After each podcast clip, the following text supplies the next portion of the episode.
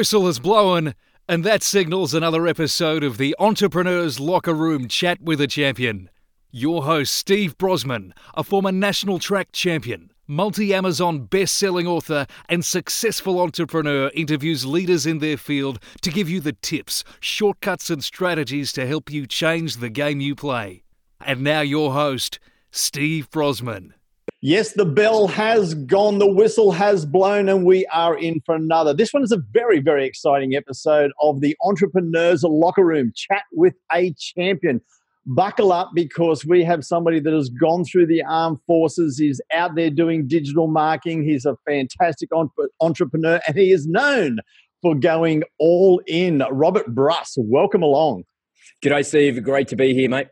Mate, uh, we had a chat and I was on uh, your podcast, and thank you for inviting me on. I had, no, nah, I've got to get you on mine because your story, what you've done, and what you're currently doing, we just have to share out there. So tell me about it. 17 years old, you, you ran off to join the Navy. That was a bit romantic, wasn't it?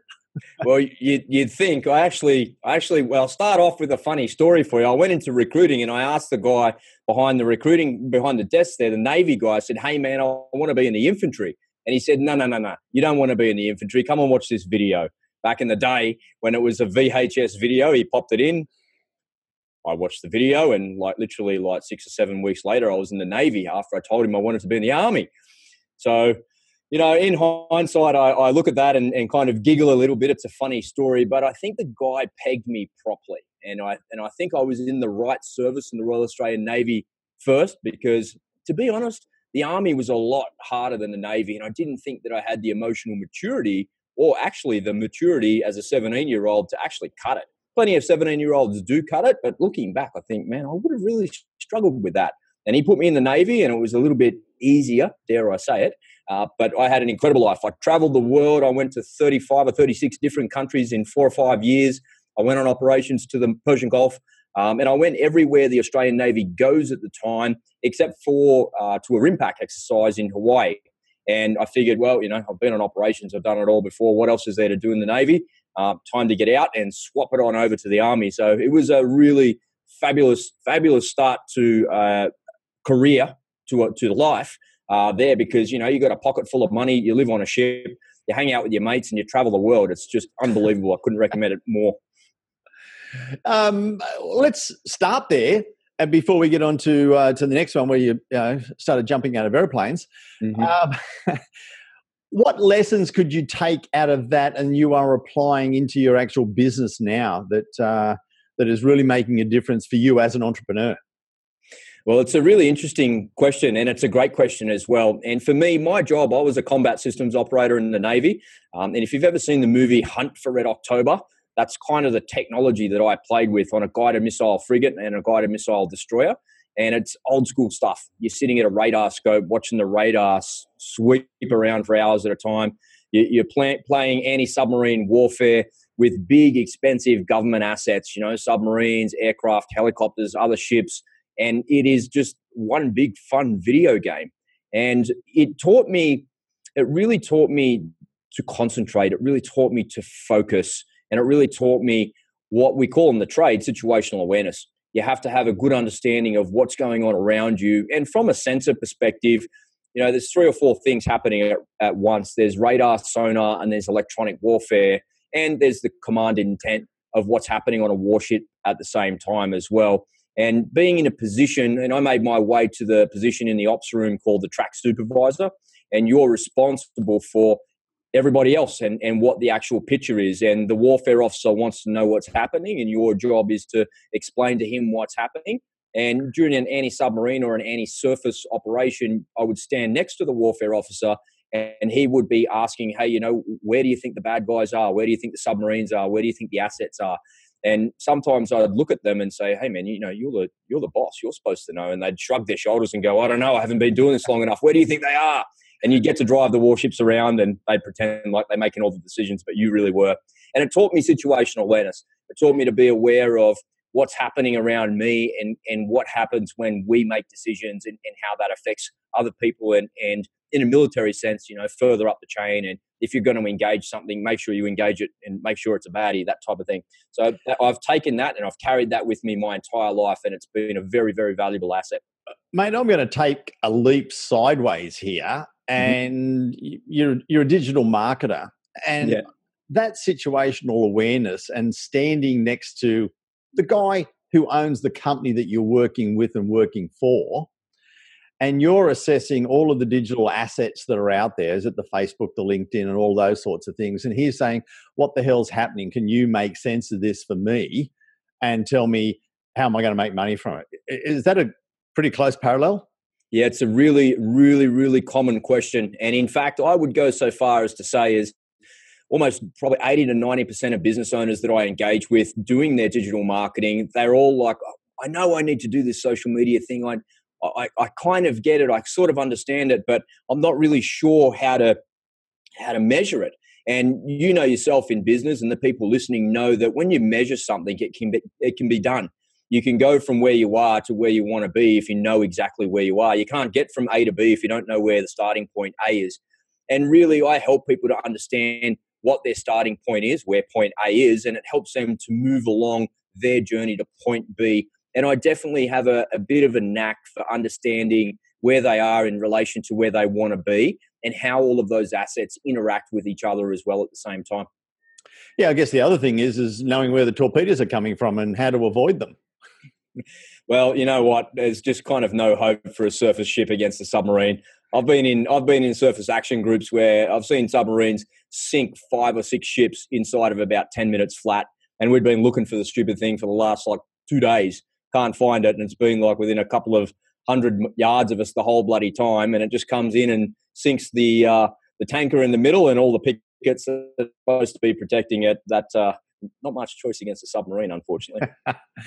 okay, so you uh, we've uh, we've left the navy. You've gone into the um, army or infantry and ended up in the the paratrooper groups. Um, how was that transition and why? I had a bit of a hard time on the way out of the Navy. They wouldn't help me transition to the Army. You can do what's called an inter-service transfer these days because all the IT systems marry up. But back in the day when I was there, it was kind of a little bit harder. So I actually got out. I was out for about six months, then I had to get back in. And I remember getting all the way to the end of my recruiting interviews, and there's two cranky old warrant officers at the end there kind of looked at me and one pulled his glasses to the end of his nose. He looked down his nose at me and said, What are you doing here, mate?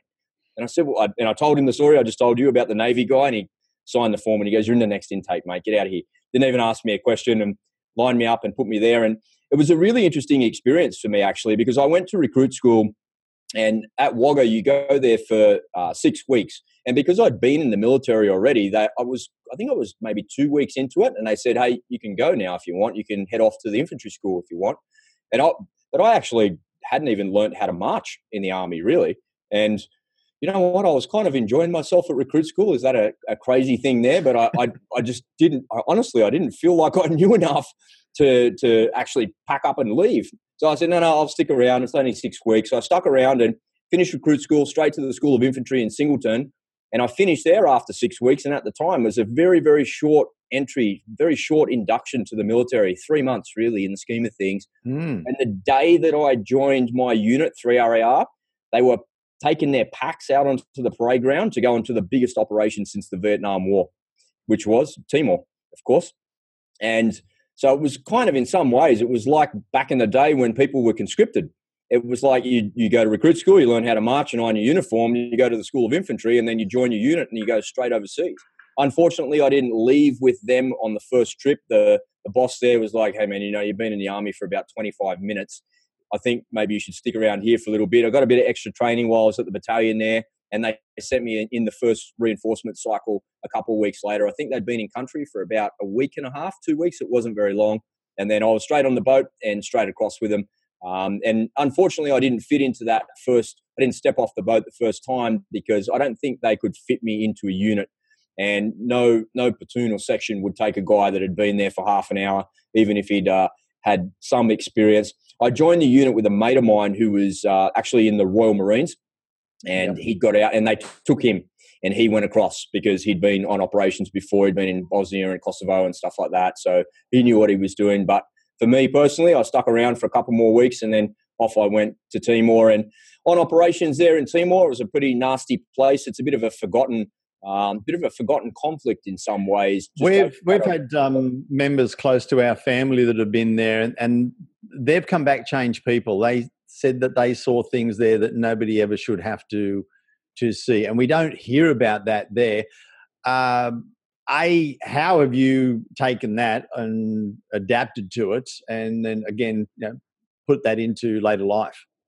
Yeah, look, I, I uh, you know, from my perspective, it was a peacekeeping operation. Um, there, there, were a lot of crazy people shooting and, and carrying on and hurting a lot of people. You, you, might remember the history that the Indos invaded Timor in 1974, I think it was, and they occupied it for 26 years or something like that. The Timorese voted and said, no, we want independence. And, and the Indonesian people there, it's kind of like an underground society, a little bit like the comparison is like um, East and West Germany It was like the Stasi of East, East Germany. The, the Indos were like that secret police and they kind of controlled the society. And when they lost control of it, they went, well, bugger you guys, we're going to burn the place to the ground.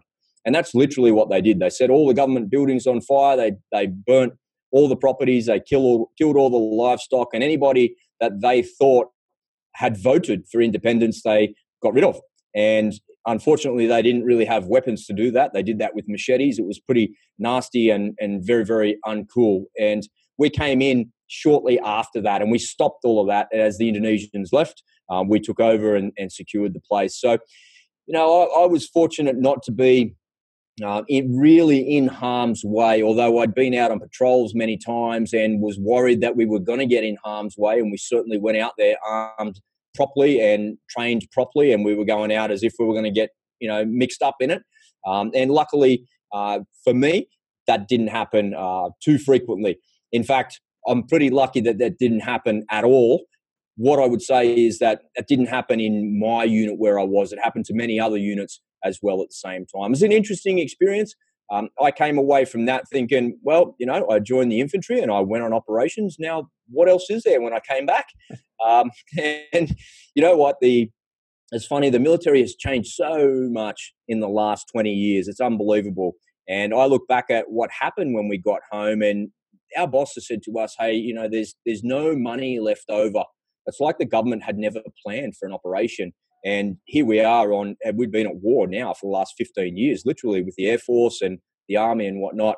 And when we came back, it was like, it was as if the government hadn't planned. And they said to us, there's no money. You won't be going on exercise. You won't be going anywhere. So you've got a couple of choices.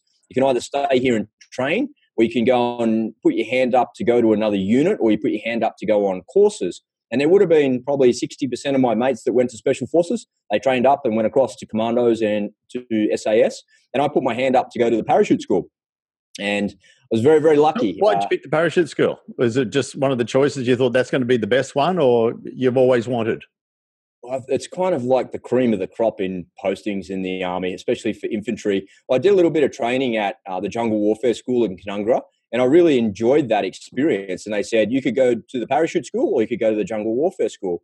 And I figured you could go and go up to Queensland and live a pretty good life on the Gold Coast there in the back of the Glass House Mountains and learn all of those minor infantry tactics and learn how to be a tracker and bushcraft and all of that stuff. And that was really cool. I really enjoyed that. Or you could go, go skydiving for a living. So that was a pretty easy choice for me. And I put my hand up for that. And pretty soon. It was like I was I think I was only in that unit for about a month or two. I joined late in the year, and then very early in the in the following year, I was straight onto my free fall course, and that was a, a pretty pretty cool thing. They the military have got a very very great training regime and stepping you through go, from knowing nothing to becoming very competent, jumping out of planes, free falling from eight thousand feet with combat equipment at night time. Um, it's a great life, and you know you some some days when you're on a jump series, you'll you'll go skydiving six or seven or eight times a day. Um, that's pretty taxing on your body and it's pretty yeah, hard on yeah. your mental state. Um, but you learn you learn to play full out, and I guess in some ways that's where I learned to go all in. Well, that that that's a great segue because we're coming into the the business part of your life. You you exited, um, and now you've got the the podcast, the business, and everything is go all in. I can tell where it comes from just from your your passion and your personality and everything you've done so far. So, why get into digital marketing as an entrepreneur? What did you see in that? And and tell me all about Go All In. It's a really great question, Steve. When I left the military, when I left the army, I got out with two of my mates and we had an electrical contracting company, which did pretty well. And you might remember back in the early 2000s, um, the dot com boom and the dot com bust. And at the time, it's amazing when I look back at it, and your listeners will, will know as well. You know, if you think, hey, I want to build a website today, I could get a landing page up today in ClickFunnels or WordPress really quickly. Um, in fact, today I've built almost an entire website for somebody in one one day and a full website end to end. So it's how far they've come. But back in the early 2000s, you needed to have like five computer science degrees to learn how to code in HTML, and it costs you like 50 or 60 grand to build a website. And that's where it all came from. Uh, we had to build a website for our business, and I was like, you know, we're not paying 30 or 40 grand for it. Um, let me learn how to do that. And that was kind of the genesis of it. I learned how to do that, and other people sort of asked me, hey, Rob, you know, you know how to do that? Can you do that for me? And I just became a little bit more competent at it. I became a bit more skilled at it. And then I learned in business how that that's coding and building websites is really no different to digging ditches on the side of the road. It's manual labor. So I learned how to outsource that and how to bring a team of people together that are experts at it, that are better than me. And I became really good at that business. And lo and behold, the, the iPhone came out. I built a whole series of apps for a number of different companies. I built some apps for myself, nothing you'd know today, because um, that's all gone, of course. And I sort of did a lot of work in and around that app space and website space. And as social media came on the scene, I feel like I've seen it all. It's sort of come to life. I, I just learnt that stuff along the way by osmosis. People would ask about it, and then I would have to learn about it, and then I would be delivering services in and around it. There's certainly people that are uh, better at it than I am, and they're more have better expertise than I do. But I I know how to make that work, and I know how to turn it into revenue for businesses, and I do it pretty successfully on a daily basis now as well. Mate, I want to go back from what you just said, and and it's something that um, I teach people to do. I've done it myself, but most people don't. Most people get good at the process and just stay good at the process. And you said, I got good at the process and then I got good at the business. Mm-hmm. And that, that in itself is is a lesson for everybody is just okay once you've got good at the process there's no more money getting 5% better at the process Dead right. It's uh, all the money is getting better at the business, and and that's exactly what you did, and that's what you've said. I got I got good at the business. Mm, as I've gotten a little bit older and and better read and reading more books and listening to more podcasts and and love and having a better love of the English language because I love to write as well. The way that I describe that is when you have a goal, you strive for that goal, and you end up when you achieve the goal, you end up embodying everything that that goal means to you, whatever that might be. Whether you're trying to play football professionally, you become a professional NRL player, you then embody everything that that means to you as an individual.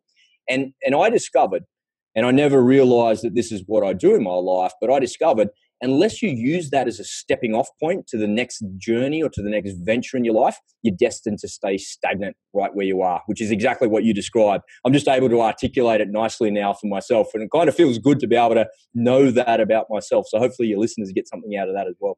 Mate, I'm, I'm going to call you a stalker because you've basically read back to me my next book. I'm, I'm, I'm editing my next book and it's called Exceed. And it's all about – hitting those goals, mm-hmm. but then using it as what I'm putting in my book a slingshot effect. Mm-hmm. Using the momentum you've created to hit that goal, not to stop, but actually to slingshot you onto the next one and then onto the next one. So you set the goals, achieve the goals, and then slingshot off. And I mean, it's just like, wow. I mean, I, I thought we had our first conversation, we were brothers from a different mother, and now it just confirms. that, uh, the, the the mindset and when you're saying go all in, it's uh, you know the old saying is go hard or go home. Uh, mm-hmm. It really is making uh, making a lot of sense because that's what people need to do is they'll set a goal, they'll achieve it, and then forget what that did. It's, they don't embody everything that comes with that goal to, as you just said, get to the next platform. And uh, I'm sure you work with your people to be able to uh, to level up and and go up. So let's get on to go all in. Um, the title, what it means, and and how you work with people on the go all in. Well, it's a really great backstory that goes with it, and I won't go on too long about it because I, I tend to do that a little bit.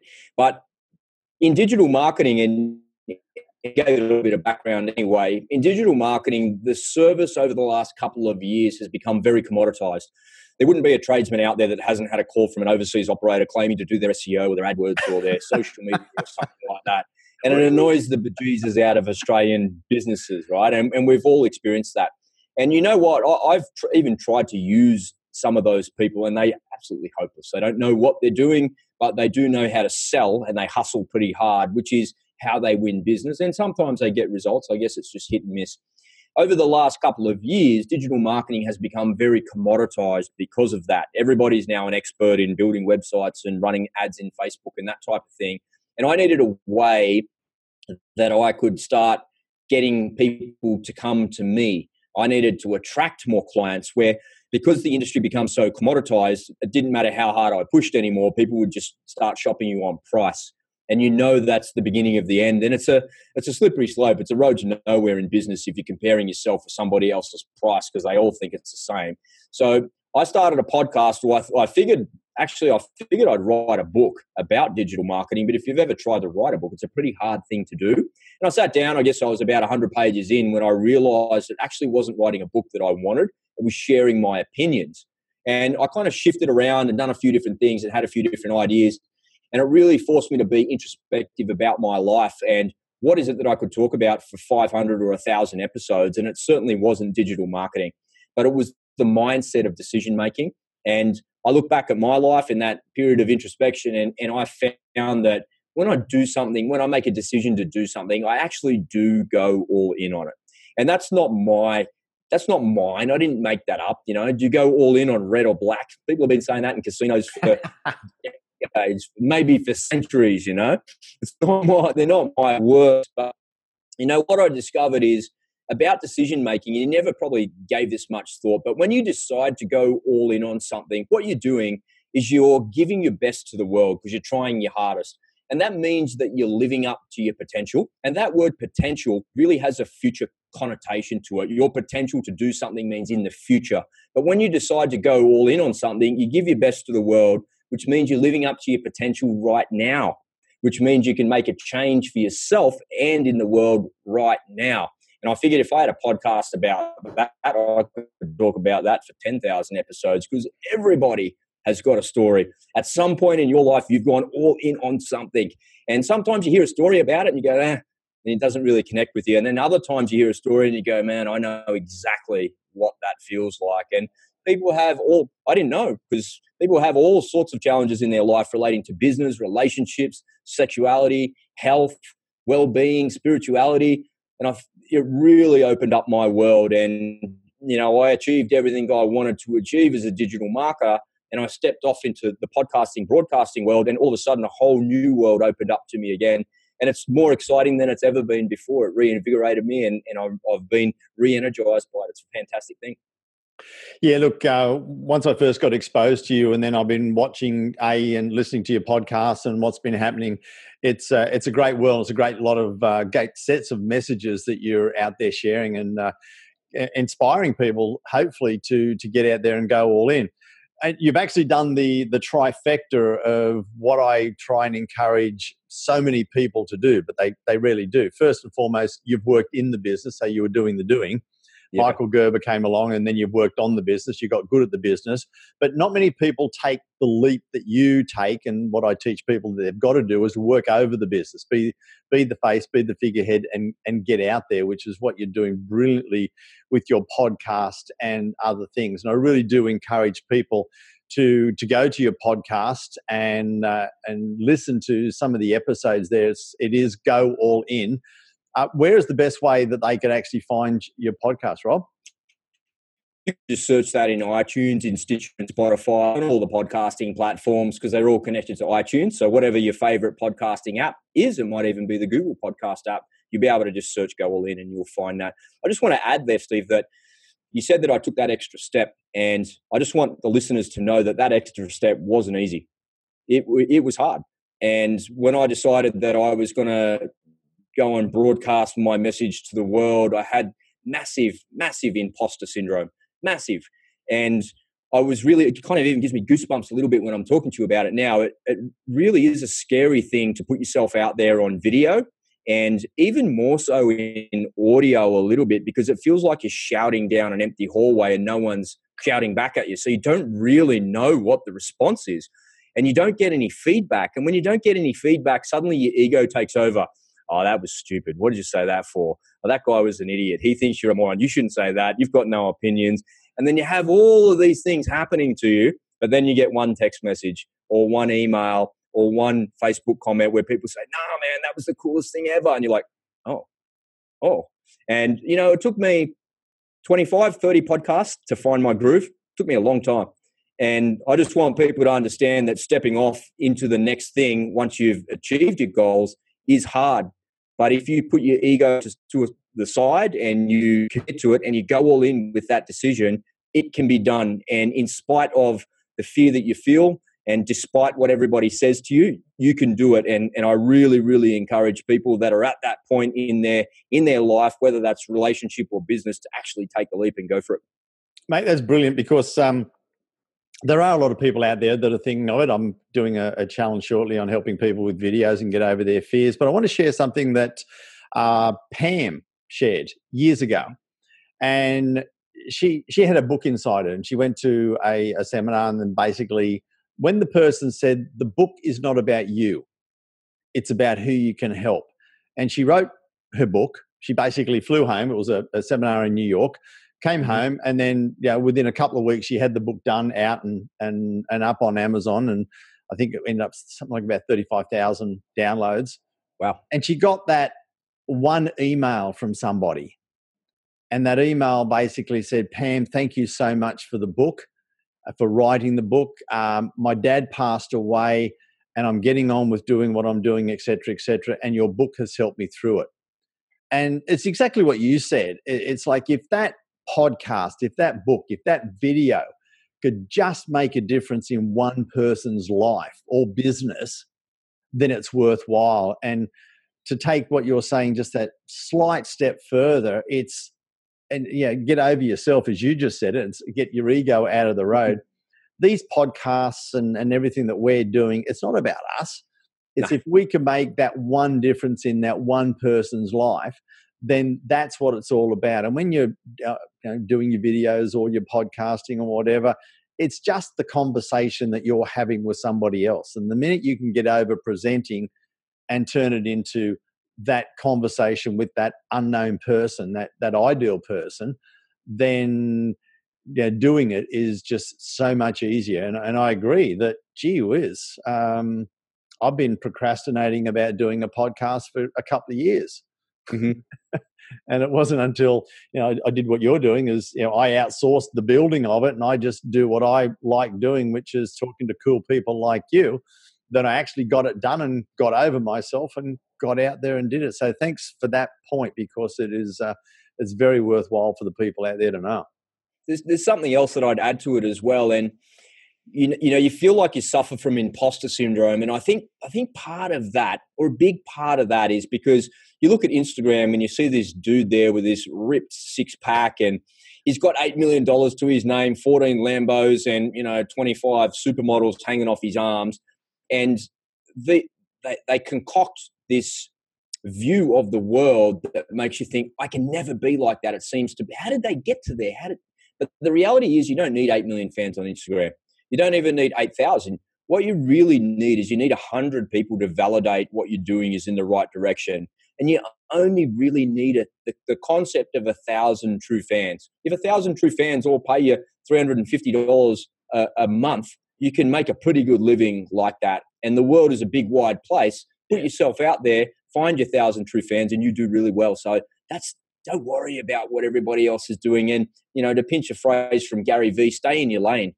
Don't worry about what they're doing. Stay in your lane. Concentrate on what you're doing. Concentrate on your message. Put it out there. You'll find your fans. It's not as hard as you think, and it, you know what? It's worth it. It really is worth the effort. Yeah, just like my track coach, I'm an ex-professional sprinter. he always used to say, "Run in the tunnel." Yep. Don't worry about them left and right The here. minute you start worrying about the people beside you, you lose form, you lose the race. So That's run right. in the tunnel, stay in the lane. It's uh, it's all exactly the same. And too many people get up, check out what everybody's doing on Facebook, get totally peed off with somebody saying something, and they've lost their day just Yeah, because it of just doesn't matter. on social media and, and letting other people dictate their feelings. And you let other people dictate your feelings, then you let other people dictate your time, and that's Totally. just the real. Uh, it's a real no-no. It's just that no one has the right to make you feel anything, and no one has the right to steal your time. Yeah, totally agree with that. Fantastic, mate. Well, let's get on to the Fast and Furious Five. Let's do it. Um, I'm, I'm really looking forward to some of these answers, buddy. So uh, here we go. What non-business, sport or activity would you want to be the champion of? Skydiving. I thought we are heading that direction. So yeah, that was good. What one Yeah. personal thing would you want people to know to understand you better? That was a good question, and uh, you know what? Um, I don't know. Just, just despite the front, despite what I look like, because I look pretty mean. I've got this big German square thing going on, and I've got this big brow, and it looks like I'm frowning all the time. I'm actually a pretty approachable and a pretty nice guy, despite what it might look like from the front. cool. Um, look, I've had some great chats with you, and I can vouch for that. That's really cool. Thank you.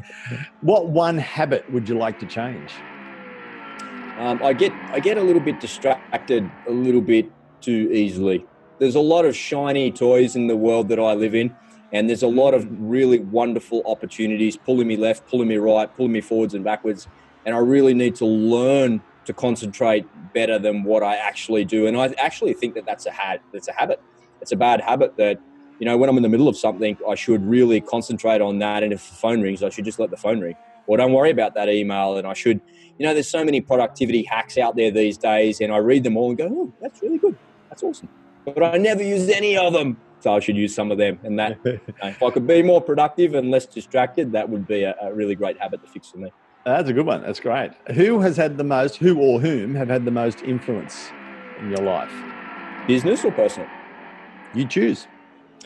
I would say, from a business perspective, um, a guy named Oren Klaff. Uh, Oren Yeah. Klaff wrote a book called Pitch Anything. And I've when I discovered Oren Klaff and Pitch Anything, my business, my life, and my, I guess, I guess my career in my business really took off.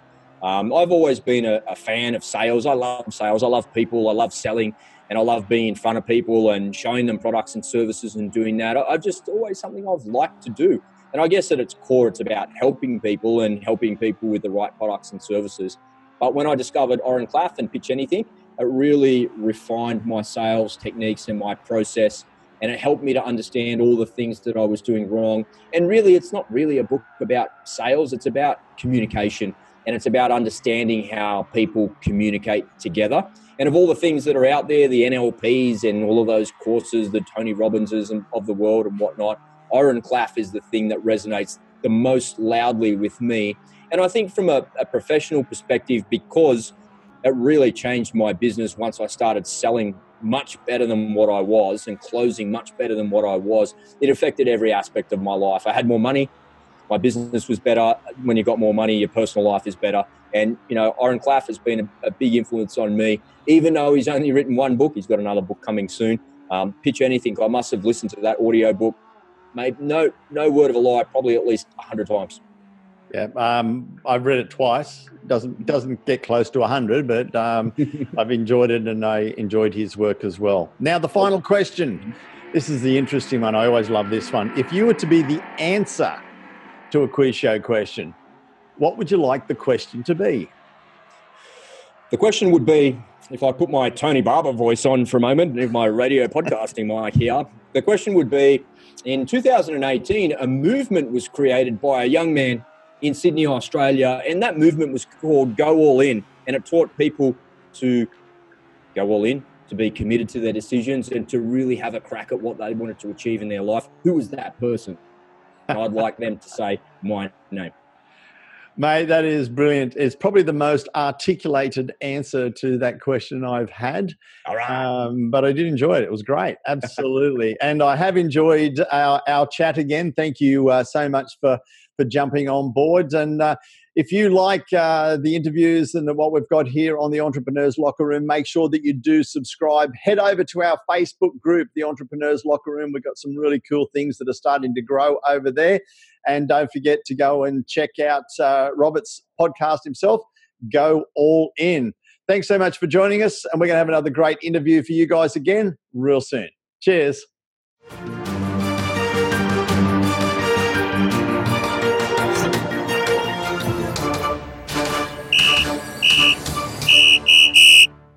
Well, that's full time on this episode, but don't forget to subscribe, rate, and we'd love you to leave a comment. Head over to the Facebook group, The Entrepreneurs Locker Room, where there'll be some great bonus content to help you step up and play a bigger game.